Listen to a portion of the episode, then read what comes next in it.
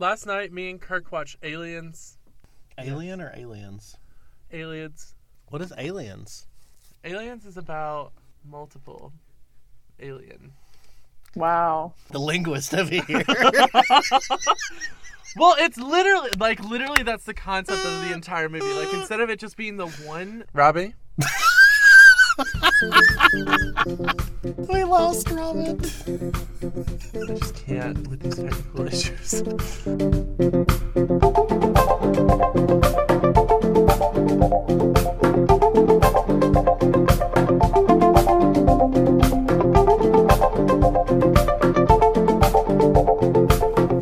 Welcome back to GradLings ah! Season Three. Yeah, we, guys, it's season three. Did everybody have a good summer? Um, my summer was pretty good. My, I mean, it was wasn't. It wasn't that good. I just went. I just went back home. So So you just went back home. there was yeah. nothing. Um, It was an eventful summer. I went back home. I like shot some home. shot some Yeah. guns.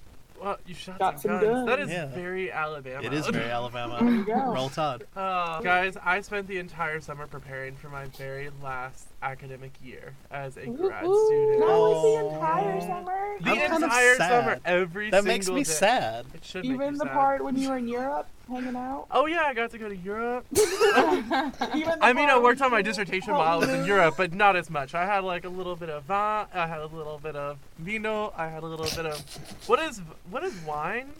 Vine, auf Vine. Deutsch, right? Vine. Yeah, genau. I started learning German, and so it was a lot. Of He fun, did. His German is actually is actually really good. Um, Hey. Yeah. Now, if only I could keep up with like French and Italian, but it's just so difficult. German is so similar to French, but okay. Anyways, I get How?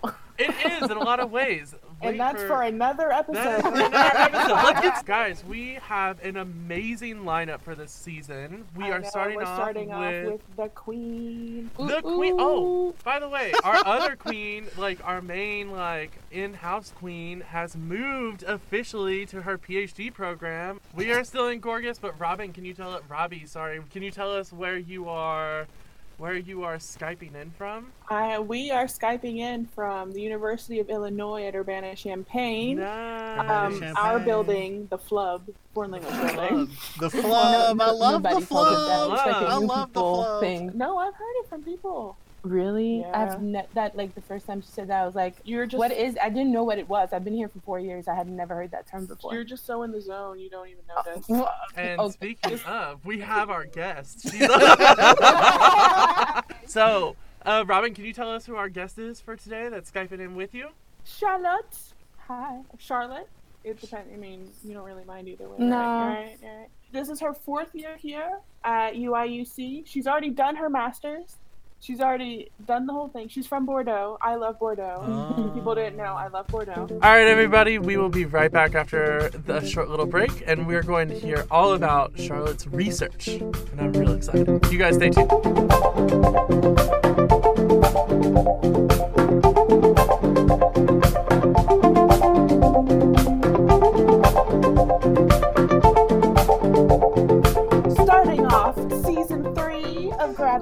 Podcast, we have Miss Charlotte with us today. Welcome.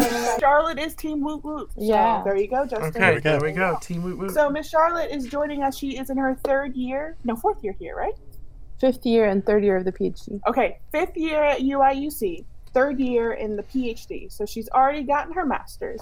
She's taught classes here, and I've had the privilege of observing her myself, and she's absolutely wonderful. Um, and she's also taught at Middlebury, um, which everyone knows is very prestigious for their language, as well Mhm. as Wow. Texas State for a while. Um, so originally, she came here to work on the linguistics of French rap, which itself is just such a cool field. I recommend. Please listen to all the French rap. But now her interests have actually expanded, and she's focusing more on the intersection of linguistics, race, and social justice by focusing on the speech patterns of very famous and not so famous French Black feminists. Very cool. Very cool. So Charlotte, do you mind just giving us just a little bit from your perspective, your research, how you got to this research interest? So my my advisor told me that it was actually I was probably one of the very few people who was looking to that, if not the only one. Wow. Um, which is uh, you know exciting, but also very scary at the same time. Right. um and so how did i get to that it's just i think it's just part of um because i was doing activism work on campus and also kind of on Twitter, I guess. So on campus, it's more like, you know, US based, and then on Twitter, it's more on French Twitter that was active. Um, Wow. and so it's just that I was just seeing, you know, like the speech patterns that they have, and I'm just like, okay, like I'm just really, really into, you know, social justice, talking about social justice, and then so one of the things that I think was the most two two things that were the most interesting to me is just seeing like so those French black feminists that speak French, right? But they Mhm. were using sometimes words that come from English, like straight, you know, borings from English. And then sometimes it was translations that they would make, and sometimes it was new terms. So I started looking at that and looking at what they say about these terms.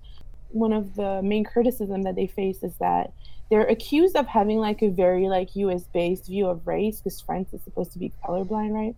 Mm, Uh, and so they were saying like, oh no, you just like you know have that American point of view of like saying races exist, and then there are black people, people of color, blah blah blah. So it was just very interesting to see the discourse that they had around it. One example that's commonly used, like there were articles written about it from journalists. I don't know that there were actual like linguistics article about it, but journalism. It's in like a movie. Um, it's called I think it's called Open the Way in English, and um, they talk about the term black. We have a word in French to say black. We say noir, right? hmm Um, but then a lot of people use the English black with the French accent, black, to talk about black people. And so they were like, why would you use that term since we have, you know, the word noir that you could use to describe black people? And so there's like a whole discourse around why people should use noir instead of black. And then, you know, because it's just like like some type of like distance and that black is a noir, that word noir is not Mhm. pejorative towards black people. And so that's one of the first thing that I was really interested about when it comes to um, the speech patterns of black feminists in France. And then the second thing, which I think is hilarious to me, they have different ways of talking about white people. And because they're like trolls on Twitter, they have to they had to like kind of change the way they talk about black people. So they started like saying, you know, les blancs, so white just like white people. So then they would get trolls and so they had to change. And so I don't know like history of like the terms that they would use to describe white people. But there was like the mayo term um, yeah, there's babtou, which is like Verlan, so you invert the syllables of toubab, which is, I think, in Wolof. I think it's Wolof. That means white, like white person. Uh huh. And so 2 is something that they would use, and then people are like, oh, it's like if I'm using the N word. It's like, no, it's not the same thing. Um, Huh. And so the last thing that I think is amazing is that, so you know, like when you use the Twitter app, you have a white background Uh and they would just like put spaces and then just put an article in front of the paces the spaces so les espaces and because like because the background is white it was supposed to like, talk Oh. about white people Yeah. does that make sense Yeah, Wow. absolutely. That's really great. Okay. That's, that's great. and so like they had the spaces and then they be they started calling people les espaces like you like spelling out the word space um and so of course like you know like the whole discourse that they have around what how they name people why they name people and also their responses to being named because there are like a lot of people like i said who just like say like oh what if i call you the n word? Like how would you you know what would you think of that? And it's, it's just it's not comparable like there's like no history behind the word babtou that's like oppressive towards white people. Mhm. there's nothing that oppresses white people. Like not even saying you don't know how to spice your food or you don't know how to dance. Like it's you know it's not you know there's nothing oppressive behind that. Like it's not necessarily nice but it's not you know there's no oppression.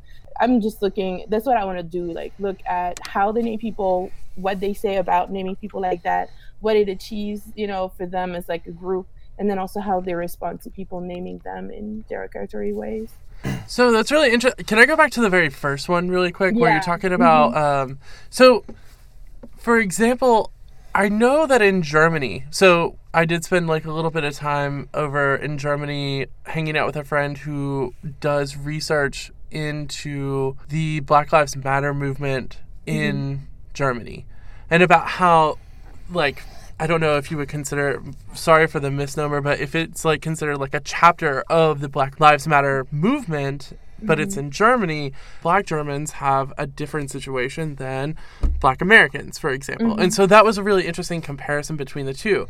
Do you think that that's a way, going back to your research that you were really interested in, do you think that that's a way of kind of like establishing identity within an overall organization, but you kind of do it in such a strategic way in which you're developing your own chapter? I think Black Lives Matter, even in the US, like the different chapters have different um, different um, Initiatives.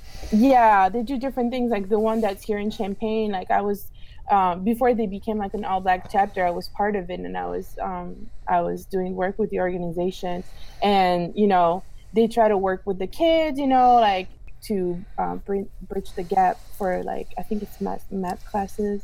There's like a pretty big gap Mhm. compared to Mhm. um, white students. Yeah. And so, you know, if that's if that works for the U.S. too, knowing that it's the same historical context, you could imagine that it works for like other countries too. Like just because you know, the, like the main difference between I feel like France and the U.S. is that our in Fr- like our in France racism is more covered than in the U.S. Um, and also we don't carry guns, so there's no like there's no suspicion that a black person who's like running away or like doing something would have like carry a gun and so maybe our cops are a little less trigger happy but we still get like you know we Mhm. like There's i'm still white but you know Yeah. like in No. france there's still like black people who get killed um Yeah. like you know at, you know like just like from the back like they get like bullets in their backs when they're running away from Yeah. the police Right. and so yeah it became like real heavy real quick but Yeah, no, it's a heavy topic. But what I really appreciate about your research is that it's so interdisciplinary, and if you want to keep going with, you know, I mean, your in, your insight is very cool. But I actually, in terms of your research, I know Mhm. you've been looking at a lot of classes outside of linguistics Mhm. because you know the social justice component, the the cultural anthropology. Mhm. Um, what are like some of those classes that you've um, been through to kind of shape your One of the first few ones that I took that was actually targeted towards my research was with a professor who's not here anymore. I was really sad when he left because I literally came for him. Like, Oh man. advisor, like I was hate like, it when that this is where you happens. need to go. he's like he's a, a historian. Uh, he's a historian and also a historian of rap, and so I, that's why I had to shift my focus actually because he he was gone. So like, who am I gonna do rap with? Yeah. Um, Who are you gonna so, rap yeah, with? Yeah, no. Who, who am I gonna I'm just kidding. I can He's- rap for my life. No. I cannot rap. I, t- I took a class with him. It was uh, race based and post coloniality in France, and so he was talking about the history of racism in France and like all the like issues with um, yeah race in France. And so I guess that's like you know I mean I had done like personal work before, but that's like taking that class is the actual like first like academic thing that I did about that. And then I took like a race in the mass media class. I Mhm. took culture and language, language and culture. And I'm also taking one right now that's also called language and culture, talking about different things. So yeah, I took um it was a cinema class. It was something about I forgot the title of the class, but it was about um immigration and the relationship with the colonies and everything. So we Mhm. talked about So that a big lot too. So Yeah, big oh yeah, for sure. Yeah. So would you say that your line of research falls under like identity research with uh, a social justice component, foundation, you know? I would I, I would say that for sure. I think it's like in between like sociolinguistics and then uh, linguistic anthropology. hmm Um, definitely having to do with identity. Well, there's, I mean, there's no right or wrong answer to this question, but what do you feel like there you specifically align with a particular theoretical framework, for example, that Kind of like the tricky questions because that that's what I'm looking into right now. no, So, that's like, okay. Yeah. I can put it in the comments for the podcast whenever I find it. well, I'm saying it's very important because, Yeah. like, you being one of the first ones to knowledge, like, it's important to set like a very good foundation. So I was just curious if you were like thinking or tinkering with any of the theoretical it's- frameworks right now. it's in the process of like finding, you know, what it's gonna be like. I'm still reading about it, so we'll Yeah. see. I think that's especially with qualitative work. Quali- what I'm trying to say is qualitative work lends itself to doing these kinds of inquiries where you can use you can use ethics that are informed by social justice, like in Mhm. in your methods. You know what I'm saying? Whereas some people would say that that um, that that in a way like impacts the outcome of your research, right? But Mhm. it kind of in a way goes to like lends itself to this i guess ongoing discussion of how much can a researcher really take themselves out of the research they're doing right like should we completely as researchers should we completely divorce ourselves from who we are in our research, or should we just embrace who we are and let that show through the causes that we are supporting, the issues that we're researching, right? That's a Um, point. Yeah. Yeah, and so like it's a really and that's one of the things that I really I really enjoy particularly about qualitative research in these kinds of issues is that it lends itself really really well to being able to um to being able to tackle those issues. I think that I mean, can we just talk about the fact that social justice is so prevalent in anything academia right now? Because in pedagogy, people are talking about social justice for foreign language pedagogy, for example. It's a big topic. It's huge right now. We were still Uh, talking about that in season one with Sarah Finney. And Yeah, we Yeah. were. T- I mean, we were talking about it. Ju- I mean, I think that with the new political climate, maybe it could have been a result. Sure. Uh, I studies, think but it's like, been going on for a while though, because like when you look at some of the research that was done in linguistic anthropology, like when you go back to like Boas, for example, he started saying like, okay, we need to like take a step back, you know, trying to like dissociate ourselves from our own culture, to like stop the ethnocentrism that you know oh, that's a very good make point. us think that Yeah. like you know like there are like some primitive cultures and everything so it's been going on for a while but i think you know with like some like shifts that were happening in the us you know Mm-hmm. yeah with it i think it was it became like really prevalent too i mean in di- just in different ways but it's been going on for a while Maybe just like waves, for example. I bet you could. Yeah. I bet you would be able to see waves in corpus research if you went back and looked through all the scholarly articles that mention social justice. Mm-hmm. And I think that it, you can probably do a correlation study with like things that happen in politics versus you know Mm-hmm. with the but And I mean, honestly, I think that this, um, the intersectionality, uh, the nature of your research, and all this, and even just as you said, you kind of mentioned, you mentioned a very famous, you know, researcher in anthropology from the anthropology perspective that the social justice is becoming more prevalent as our Mhm. fields becoming more and more intersect like intersectional. I don't know English. Intersected? Intersecting? Intersecting, intersected, I don't know. all three. You know, I asked Let's just- daily, I asked them like, "Am I saying this right?" They're like, aren't you "No." getting a PhD? I'm just kidding. We don't. No, Uh, it's fine. You, you probably speak better English than I do, to be honest. No. Robin Robin I- likes I- Robin likes You to claim that she has a B1 go level. Back and talk to like language ideologies. What you said was real. No, I'm kidding. because it just reminds me of the talk I just went to uh, with the unit for criticism and interpretive theory here. Um, and it was about structuralism. So, of course, me being the linguist, I'm Yeah. so excited. I was like, bring me the so, sir, bring it on. no, it was So anthropological structuralism. yeah, So, but it, it, he taught, he spoke a lot about yeah. you know, Well, how linguistic, you know, and there's just intersection because then he went on to continue the Levi Strauss. Um, right. What's what? What was it? They were called myth, mythemes. Mythemes.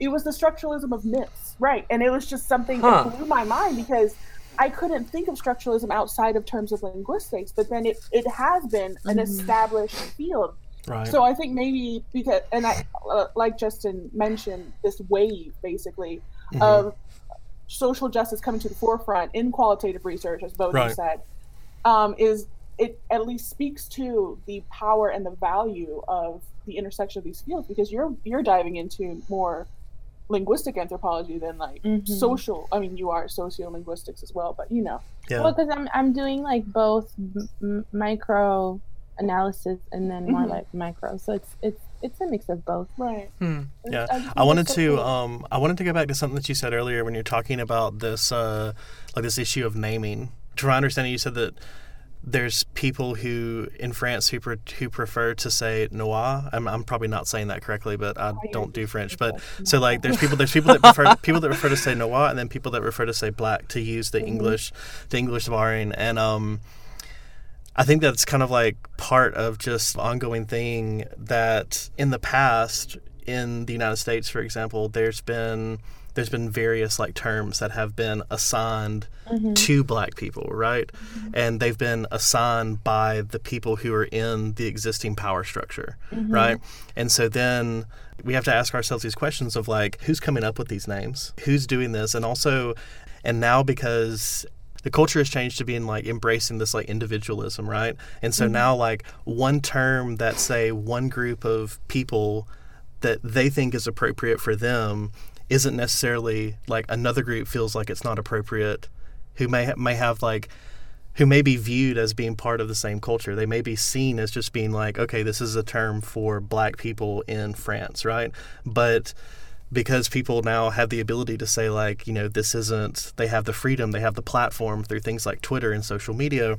Mm-hmm. They can basically say for the first time like, hey, like this term like I don't I don't like this term. Mm-hmm. You know? And so there's this kind of interesting um like modern way where people are actually for the first time being able to like say what they want to be called, right? Mm-hmm. And not just allowing um, a name to be attached onto them. Mm-hmm. Well, I think that I mean, this is not a brand new phenomenon where people are saying, "No, you can't that's not what I go by. I go by this. So, like for mm-hmm. example, uh, I don't know if any of you guys have been watching on Netflix uh, the show called Explained. It yes, is it. fantastic, and it was something. Four episodes, and they're just like things explained.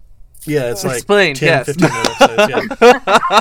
verifying. Yes, and so like they're like what twenty minute little bite sized things or whatever. And the most one of the most recent ones was called political correctness, mm-hmm. and they were talking about they mentioned uh, the women's movement, how there was a movement with naming somebody as either Miss Mrs. or Ms. You know mm-hmm. what I mean? Mm-hmm. And mm-hmm. interestingly, different countries react in a different way based on this shift or this movement progression. So, for example, in France, they just completely took out ma- mademoiselle. mademoiselle, right? Mm-hmm. And they only had madame for official documents, right? Mm-hmm. Uh, to take away the whole entire married versus non married thing. But now, do you think that that is going so much quicker because everybody's able to kind of voice their opinions on such a larger platform? You know, I think it depends on the topic. I think it depends on like how progressive it is or like how so like the example of the madame and mademoiselle like I think people accepted it like pretty quickly. Um I personally don't care, honestly. I mm-hmm. think I'm at an age now where people call me madame, you know. But there's like some other things that are especially with the con- context of France, like there's some other things that um, see more resistance. So, for example, what we call uh, inclusive writing. Um, so essentially, so you know, French is a gendered language. You make agreements with the masculine, make agreements with the feminine, mm-hmm. and then um, so there's like several things going on with that. Uh, one of the rules being that if you have, I don't know, one dude and then 20 girls, you're still going to use the masculine to like mm-hmm. make it agree with and so people are just not happy with that. It's like, why would it be like the masculine, you know, being default? Basically. Yeah, the default. Yeah. yeah. and so you know, people are just like questioning like why it became like that in the first place because it was not always like that, and it was actually, of course, men who like push for it. And then so more recently, there have been like tries to like feminize the French language. So, for example, like all the um, professions that are usually like more masculine profession or stereotypically masculine professions. Professor uh, like a researcher you know stuff like that um, are always gendered in the masculine. Like the yeah. french 101 class that i'm teaching right now the book is presenting a female teacher as being un professeur so the masculine uh, article and then the masculine ending to it. And so you know i told my students like well there have been uh, feminist movements who are trying to feminize the, the the language. You know, gave like advice on like how to do it. There was like a commission that produced like a report about it, and then the French Academy, which is the language institution in France, was like, nope, not happening. Really? yeah. And then so the the the government said, okay, we're cool with like having the feminine version of some of their terms, and then they give like the some of the ideas from the report. However, what they're not work, they don't want to work with is the inclusive writing. Hmm. So including including ooh struggling inclusive writing works is that you're going to have like the the masculine root and then you put like a dot so it can be either like a dot in the middle or just like a like a period like the dot mm-hmm. for period mm-hmm. um you do that and then you put the e and then another dot and then the s to like to say uh, you give like all the options at once it's not always like when you have uh, change in the writing, like when you have, I don't know, the adjective for happy, like heureux, and then it becomes heureuse. You have different ways of writing it. So you just like, they just like, activists found like really, linguistics activists found really interesting ways to like spell it. And like the government was like, no, we're not going to do that. Like, Yeah, the, like the, the French Academy said that it was like an attack on French, and it's just Yeah. like it's not, you know, like people are using it. Like I, I use it more and more. I tell my students like, hey, this is the gender inclusive pronouns. Like if you have like trans students or like you are yourself, you know, using they pronouns in English, Right. like I have options for you in French. And of course, like the book is not going to teach that. Of course, they're not. But I decided to talk about it, and so that's one of the things that is met with resistance. And despite having like so many people talking about it on social media, like Mhm. so many, you know, LGBTQ people just saying like this is what we want. We want it to be inclusive, and also feminists saying like, what do we have to like gender everything in a masculine, you know? Yeah. and Right. so and so there is like resistance for that so even with a platform like people start using it more and more people who want to start using it more and more but like on in terms of like language institutions mm. whether it's the french academy who's just like no you want the death of french.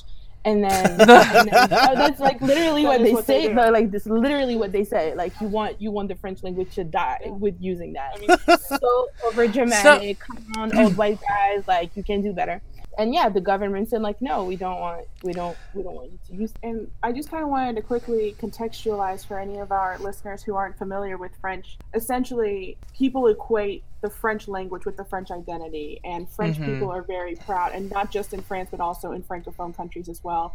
But especially in France, I mean, because for example, the French Academy, like Charlotte mentioned, is not a properly government institution. Like they have no say over linguistic legislation or anything. They give suggestions, but traditionally they are, you know, observed as the the authority on the Mhm. language Right. and its status and its preservation and its purism.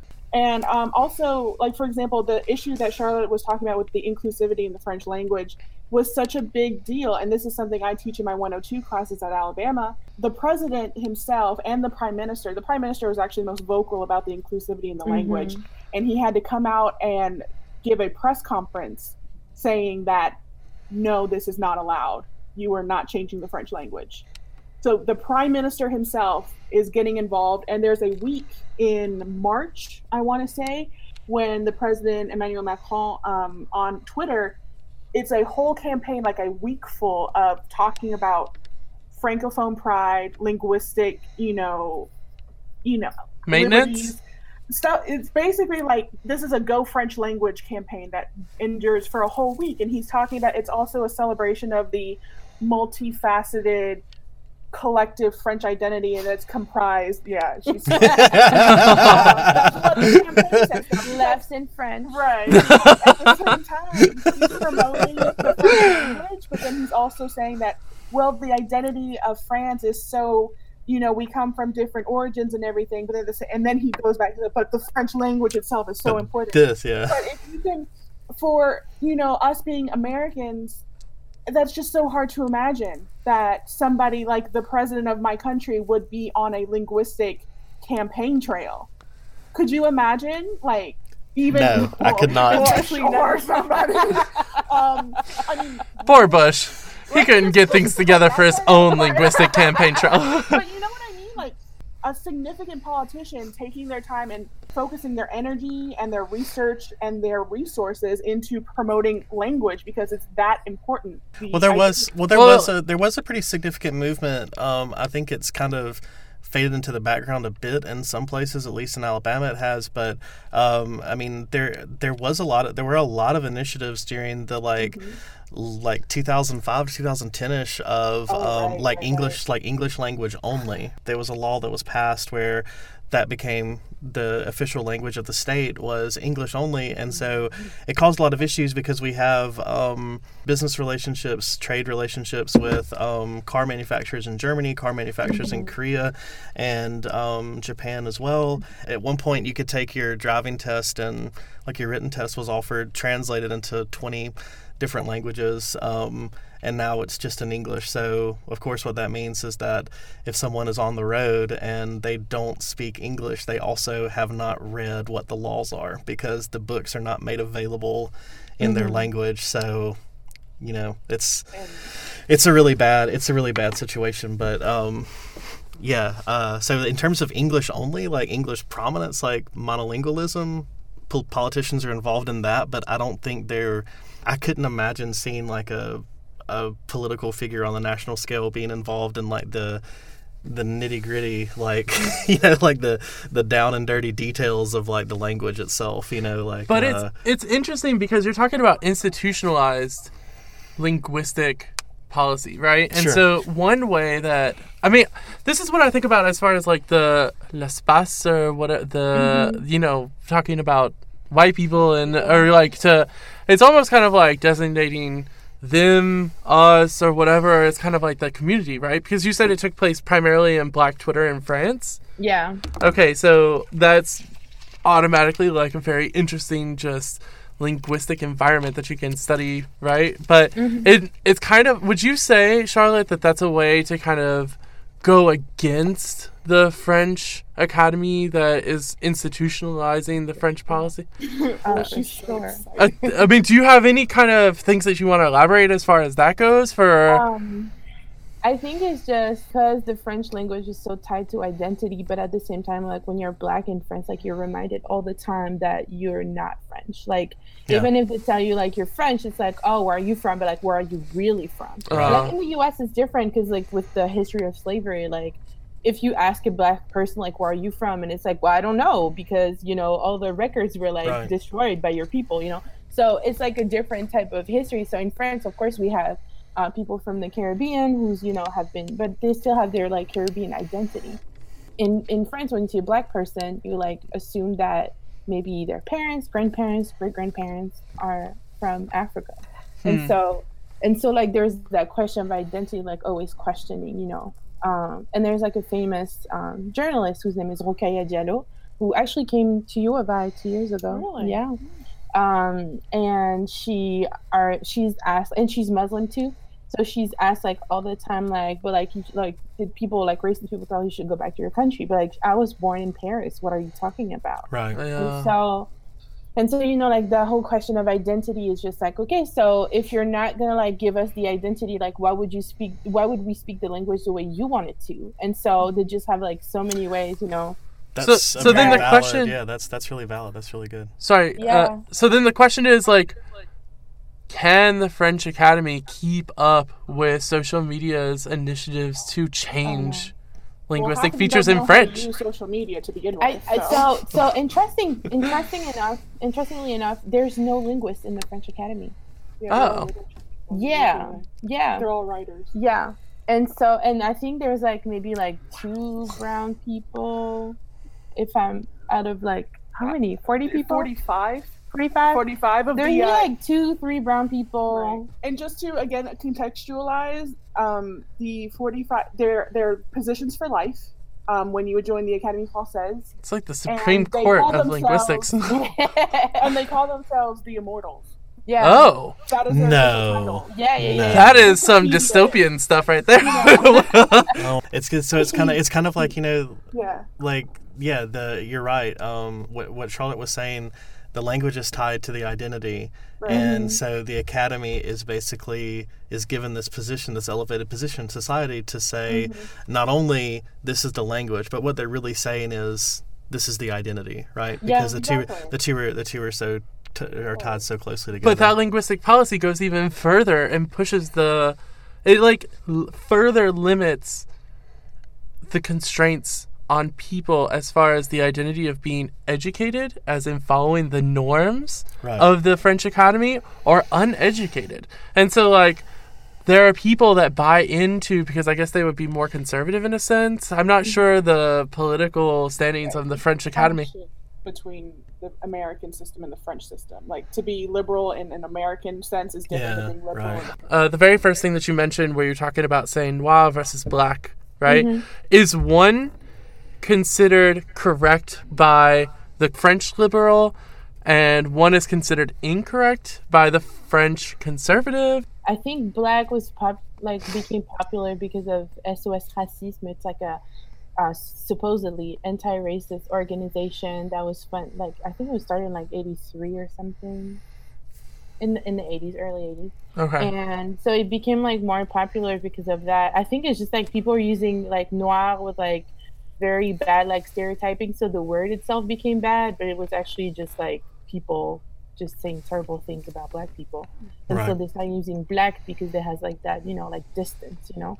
It's something interesting for future research, right? Like Yeah, right, right, right. perceptions towards the worst use of Oh, yeah, noir sure. versus black, but the black feminist figures that you've been following and then you've been looking at their discourse patterns and everything and we're talking about representation and im- im- um, implementation i guess of linguistic of french. Is there a manner in which feminists present their discourse that gives them more legitimacy as a feminist? Like is there a certain term certain like noir versus black for example? Like if hmm. someone spoke or presented their, their themselves one way that they're like oh, okay well they're more into the movement or they're more aware of the situation Yeah, yeah, yeah. Uh, definitely, if you are a black woman and you say "je suis black" to like introduce yourself, people would just be like, "You're not."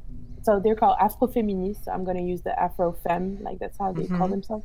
Like they would just not belong to that group because it's like we already talked about why we should use noir and not black. Like we already there's like a section of a movie that's about it, like it's a documentary. Um, and so they're like, okay, we're past that. So yeah, if like there are like some like if there's some like if you there's some terms that you use, then you would not be mm-hmm. deemed like like fem, like Afro femme, you know? Okay. Mm-hmm. yeah. like and are, are there like patterns like for example you know twitter because twitter we use shortened language for that character limit even though it's just i don't know what it is anymore now it's just like a circle and i just have to watch it so in that mysterious character limit is there a certain way so for example like if they use proper sentences if they use proper like instead of like tu es for example to say you are they just say tu like so, something like micro level like that Um, yeah. The well, the T the the It's T like, apostrophe E S. casual. It's it's already casual, so Right. it's more like you know like reported not reported speech, but like it's just like how they speak. So Mhm. that would be acceptable. But sometimes, yeah, they do like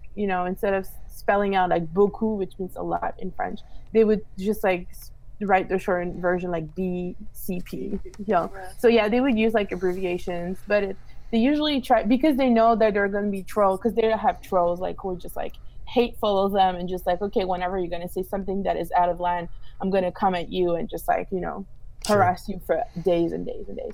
Um, yeah. um, so they they know you know that they can't really like make like spelling mistakes and everything. So they are more careful with how Yeah. they present themselves. yeah, yeah, yeah. That's, that's Interesting.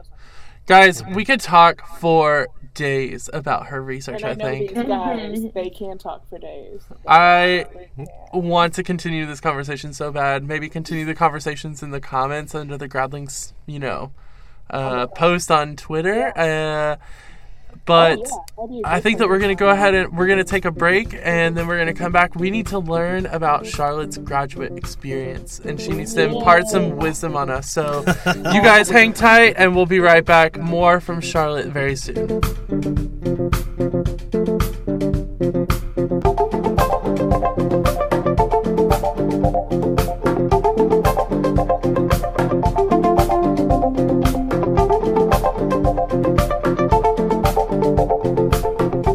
Charlotte, I have absolutely loved hearing about your research, and it really kind of brings me to.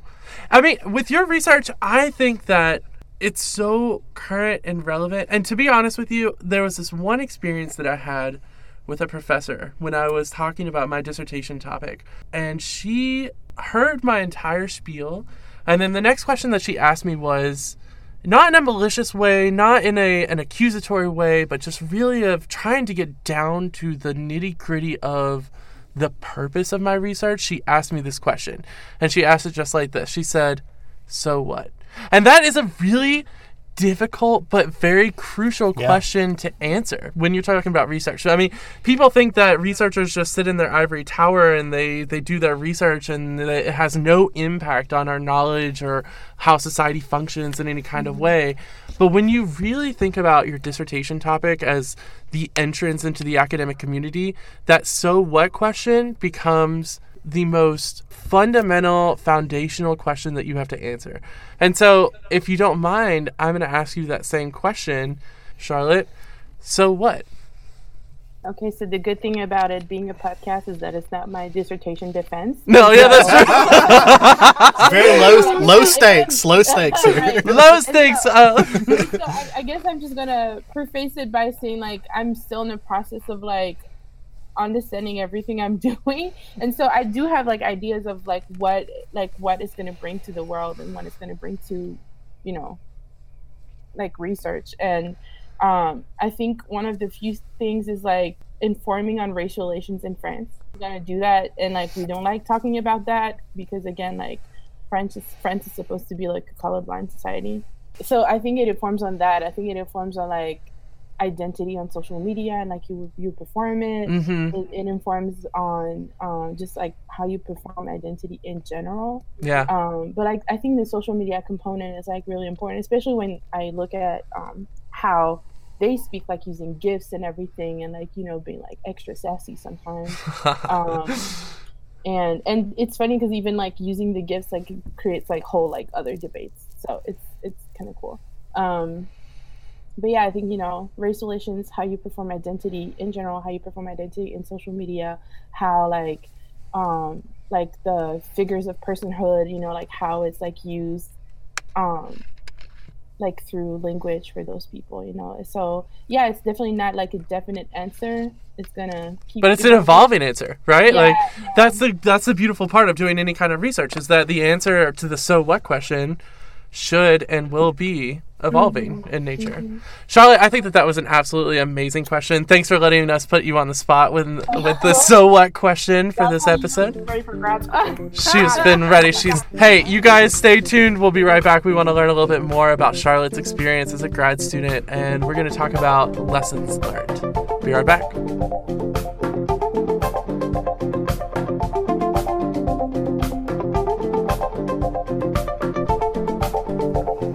Okay, Charlotte, this brings us to our next section, which is called Lessons Learned.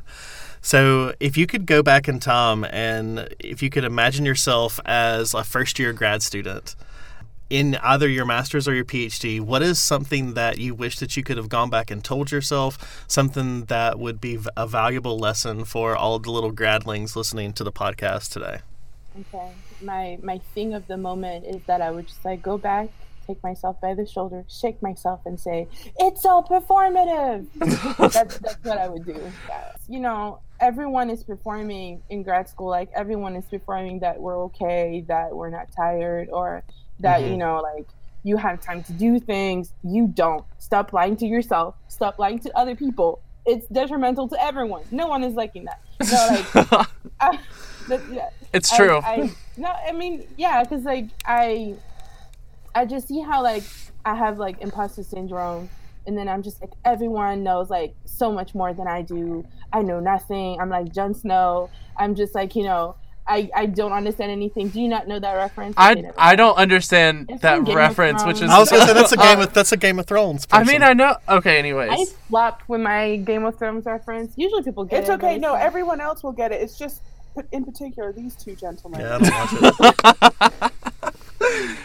I don't watch it. and so yeah like everyone you know is struggling and like we are too prideful to say anything about it like i gave a presentation last week in one of my classes and um, I was reading the article and like I was reading like Silverstein and everything. It was like it's so hard to like decode what he's saying. Yeah. And and so I spent like hours and hours and hours like reading the things and I was like, I don't understand like half of what's going on. And so I went to class and I was like, okay, so I struggled and uh, so instead of just like asking like the smart questions to you know pretend that I know what's going on, I'm just gonna ask the actual questions that I have, like what is going on in that? What do you think? What do you thought was helpful? You know? Yeah. And so I'm, I'm that's like a practice that I have. Like I sure like it's making more like more it's making me more vulnerable, but at the same time like I think it's better for myself to like be okay with being in the process of learning and not knowing everything and like also like being a non-native speaker like I took English classes until high school, and then everything else is just from like practicing. So like when Mhm. you talk to your friends, it's not the same as like being in class, and so I always feel like my academic writing or my academic speech like is not is not like comparable to like everyone else because I'm I just speak the way I speak. Like right now is the way I speak in class, you know, like and so I'm I'm not good with the big words. I'm not good with all of that, and so it's it's all performative. Um, I think I think that's a, that's a, a, a wonderful answer, and I think that there's been we've had we've had guests previously who have said a similar thing um, of this. You know, like grad students, like we're we're put in this position of we have to be smart, like we we, we have to know the answer, we have to you know whatever, and. I remember feeling this way, and I had a really, I had a really, really good professor in my uh, first qualitative research class because we're having this discussion about like ontology and epistemology, which are first of all both really difficult words that it's like okay i've heard that before. I think i might have an idea of what that is. So like we're, and we're talking about all these different you know like postmodernism and um positivism and post-positivism and like all these huge like schools of of thought and philosophy and knowledge and knowledge creation and all this. And at some point like she basically said it's totally fine here to raise your hand and be like, I have no idea what we're talking about, mm-hmm. you know. And that was such a, and like literally the entire class like had this collective sigh of relief of like, mm-hmm. thank God we're no longer having to perform. But it's, you know, we need to take a second and realize that we don't have all the answers. That we need to, mm, Yeah. you know, uh, and it's and it's and and, and that's okay.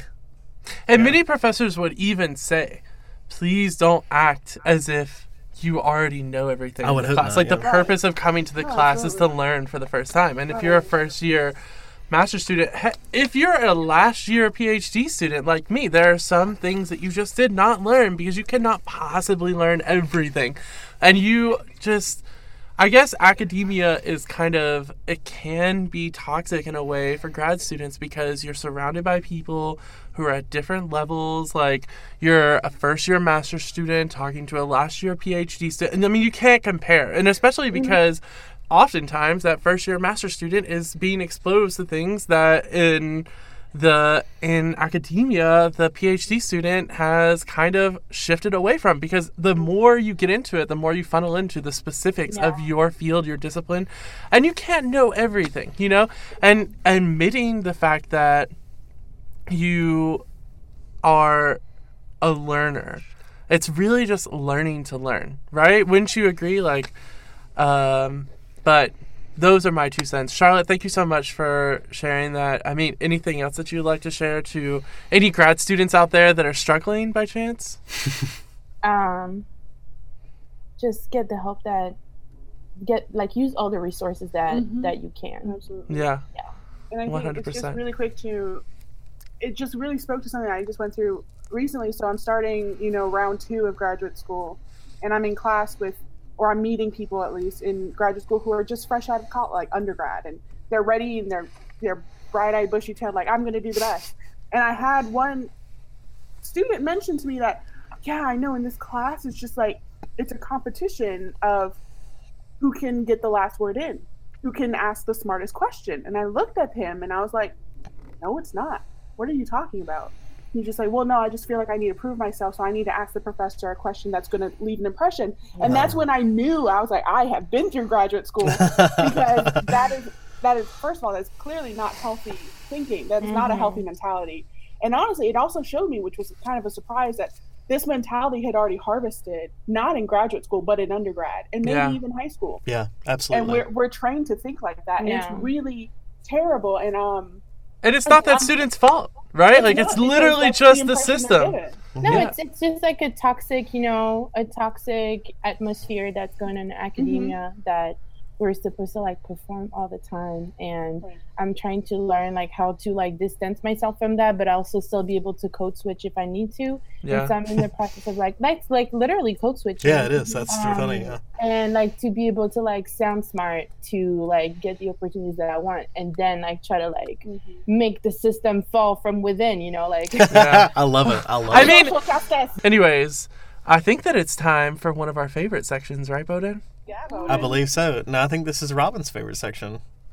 So one of our favorite parts of the program, how I came up with it.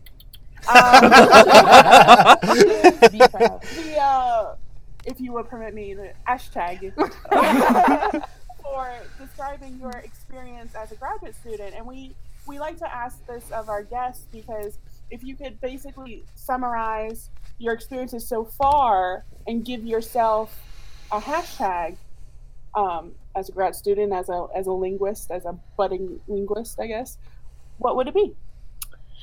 I think I'm gonna stay on the positive side and say hashtag get well soon. Okay. Oh, Can you, I like um, that. I like that. Can you So elaborate? what, are you, what are yeah? What are you referring to with? Uh, Well, okay, so it's like super recent, and I'm I'm I'm shamelessly plugging my friend's music. My friend, it's a, he's a great friend of mine. He came out with a new EP yesterday, and I was listening to it. And one of the songs is "Get Well Soon," and it Mhm. talks about like depression, like taking care of taking care of yourself, like in a more like individual way, and then talking about like society as a whole. But like that song really spoke to me, and I was like, okay, that's gonna be like you know my my thing for now. is like get well soon. It's like you know trying to work and like feeling better. Like i said i talked about performativity. Um, it's something that plays a lot. I have a general anxiety disorder and so that's something that's slowing me down a lot in grad school. I also had depression and i had depressive episodes. And so you know i'm just like okay now it's about like working to feeling better working to understanding yourself more. And so yeah i'm just want to be positive and see you get well soon And Yeah. um, just to further plug your friend, what is their um, recording? Their name? Their His name is Von P, Von and he P. just had an EP with um, a group of producers who are called the Other Guys. So Von P and the Other Guy. uh, the Von Other P Guy. and the Okay, other well, guys. Bumpy and the other guys only get one plug. That's their one. That's your That's one. one. Okay, that's the one. and the, the album is called "I'm Good, Love, Enjoy." I just love the title. love that. I'm good, love. So That's yeah, I, did, I was not trying to plug my friend's music, but like that's like the That's really relevant Plug. It's- You plug really away. good song, Yeah, You get one. I mean, you might as well use Yeah. your And one. I- yeah, absolutely. That's good. I like that. It's I like that it's positive, and uh, Yeah. you know, it's like it's you know in in progress, and Mhm. you know, it's like you. exactly. Yeah, I like that. Guys, before we go, we just wanted to plug uh, the University of Alabama Languages Conference that we're going to be hosting uh, at the University of Alabama on February 8th and 9th of 2019. We are very pleased to welcome Dr. Manuel Diaz Campos from Indiana University at Bloomington and Dr. Esther Allen from uh, SUNY, City University of New York. They're they're uh, Bowden. I think that they're going to be two amazing uh, speakers coming to talk to us about Absolutely. I know Manuel Diaz Campos. Uh, I'm familiar with his work. Esther Allen, she's going to be talking to us about French and Latin American, Iberian, and Latino cultures. And Very cool. uh, but yeah, uh, come and join us. I think that we're actually going to be hosting a an episode, we are hosting an episode. a and, live episode. And Robin will also be joining us. I know Robin is coming down all the way to Tuscaloosa from Illinois to come and uh, record. We're going to have a roundtable discussion with Roundtable some grad students and kind of a quick uh, lessons learned and Yeah. talking about their research and yeah, It should be a very rewarding experience if you're if you're gonna be in town. I mean, Come. come. You know, you're very welcome. Go to www.ualc.as.ua.edu. A little a bit, a little bit long, but that's fine. It's, it's all right. Uh, you can also reach out to me, uh, wmorgan at crimson.ua.edu. because Uh, you are the Vice President. I got to choose who came and who did not come. ooh, I know. a lot of power. Lots of power. Not actually, it was a committee decision. I wasn't. I wasn't the only person that was just like, mm, like it, don't like it. Anyways, but yeah, uh, come and join us. It should be awesome. We would like to thank the university libraries at the University of Alabama, specifically the tech people that help us with all of our issues. We will also Sanford Media Center. Yeah, we got some. aw- We have an awesome team of tech, uh, of tech people that know a lot more about Tech-savvy humans. tech savvy humans. Uh, I would also like to thank Dr. Aaron O'Rourke for being the advisor for uh, the Gradlings podcast. I'd like to thank the Modern Languages and, and Classics uh, Department of Modern Languages and Classics, who Doug Leifert, who is the uh, department chair, and Our listeners. our listeners. Yeah, let me shamelessly also plug. Go and follow us on Twitter, Instagram, follow us on Facebook, share this uh, podcast with all of your friends. If you're interested in being in an episode, If you're please interested- email us gradlingspodcast at gmail.com. And that's it. That's a wrap. It's our very first episode of season three. And a minor thank you to the University of Illinois at Urbana-Champaign. For- Their internet connection. Thank you. For. Thank How you, about that? Chambana. The internet, it's been wonderful. We've been looking at Charlotte and Robin's beautiful faces this entire Aw. time. It has been the internet. Charlotte, thank you so much for being our guest today. Thank you for kicking off season three, and we look forward to seeing your research. All right, guys. Well, that's a wrap. We'll see you next time. oh my god, I wish we had that. I wish we had that like